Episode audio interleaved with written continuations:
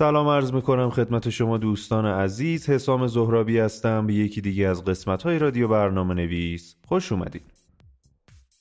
توی این قسمت قراره که بگیم تکنیک کلاه سفید و کلاه سیاه تو روش های سئو به چه معنیه؟ امروزه عبارات سئو و بهینه سازی سایت برای همه صاحبان کسب و کارهای اینترنتی بسیار آشناست. تمام این عبارات به یک معناست و بر پایه search engine optimization یا همون بهینه سازی برای موتورهای جستجو استواره. برای اینکه تجارت اینترنتی موفقی داشته باشیم باید دیده بشیم که تکنیک های سئو این امکان دیده شدن در نتایج موتورهای جستجو رو به ما میده و در نهایت باعث ارتقاء جایگاه ما خواهد شد. سئو روش ها و تکنیک های مختلفی داره و هر شرکتی که به این فعالیت مشغوله با تکنیک های خاص خودش کار می‌کنه و در واقع سعی بر این داره که این تکنیک ها رو جزی از رموز کار خودش قرار بده.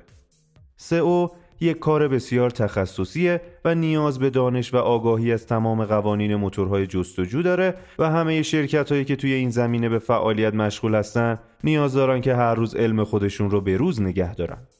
روش های سئو و بهینه سازی برخی روش های سئو که قدیم استفاده می شده با آپدیت شدن قوانین موتورهای جستجو دیگه مرسوم نیستن اما روش هایی هستن که همچنان متداولن و هر روز بر اهمیت اونها افزوده میشه.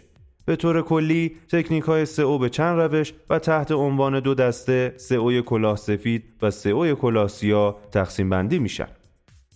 تکنیک های سئو کلاه سفید بهین سازی وبسایت به لحاظ محتوا. یکی از این روش ها بالا بردن کیفیت محتوای وبسایت هاست. شاید امروز پررنگترین بحث برای سئوکاران تأکید بر کیفیت مطالب باشه. برای اینکه یک محتوا برای موتورهای جستجو جذابیت داشته باشه و در واقع مورد تایید باشه چند تا خصوصیت لازمه. اول اینکه کپی نباشه. متاسفانه دنیای وب پر شده از محتواهای تکراری و بیکیفیت. پس میشه با تولید یک محتوای منحصر به فرد وجه تمایز خودتون رو نشون بدین. دوم اینکه خیلی طولانی نباشه.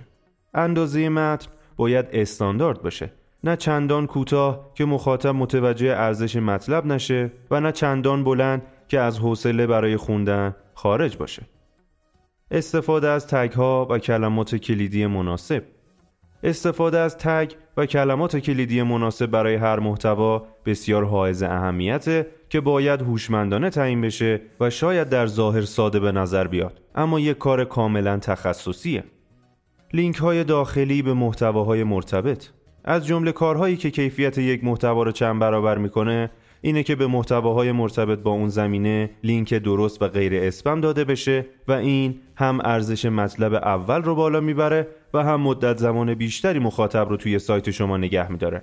و اینکه به چه صفحاتی لینک داده بشه استراتژی خاص خودش رو میطلبه.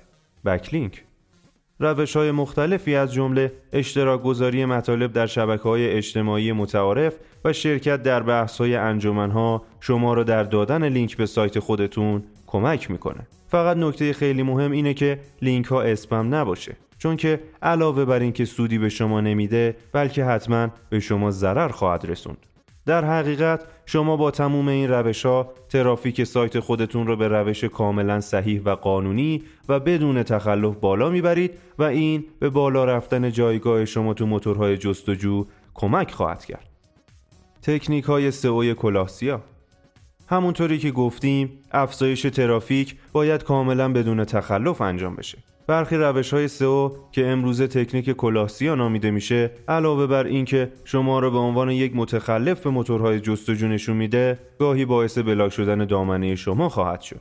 از جمله این تکنیک ها عبارتند از redirect شدن سایت ها مثلا کاربر یه آدرسی رو درخواست می‌کنه و به یه آدرس دیگه ارجاع داده میشه. روش cloaking.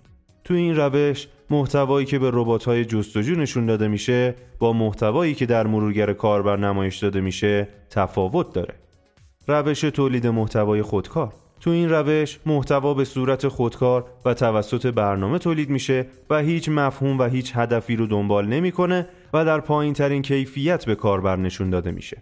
با توجه به همه این نکات همیشه سعی کنید یک سئو کار کلاه سفید باشید و مطمئن باشین که نتیجه خواهید گرفت. خیلی ممنونیم که توی یکی دیگه از قسمت های رادیو برنامه نویس با ما همراه بودیم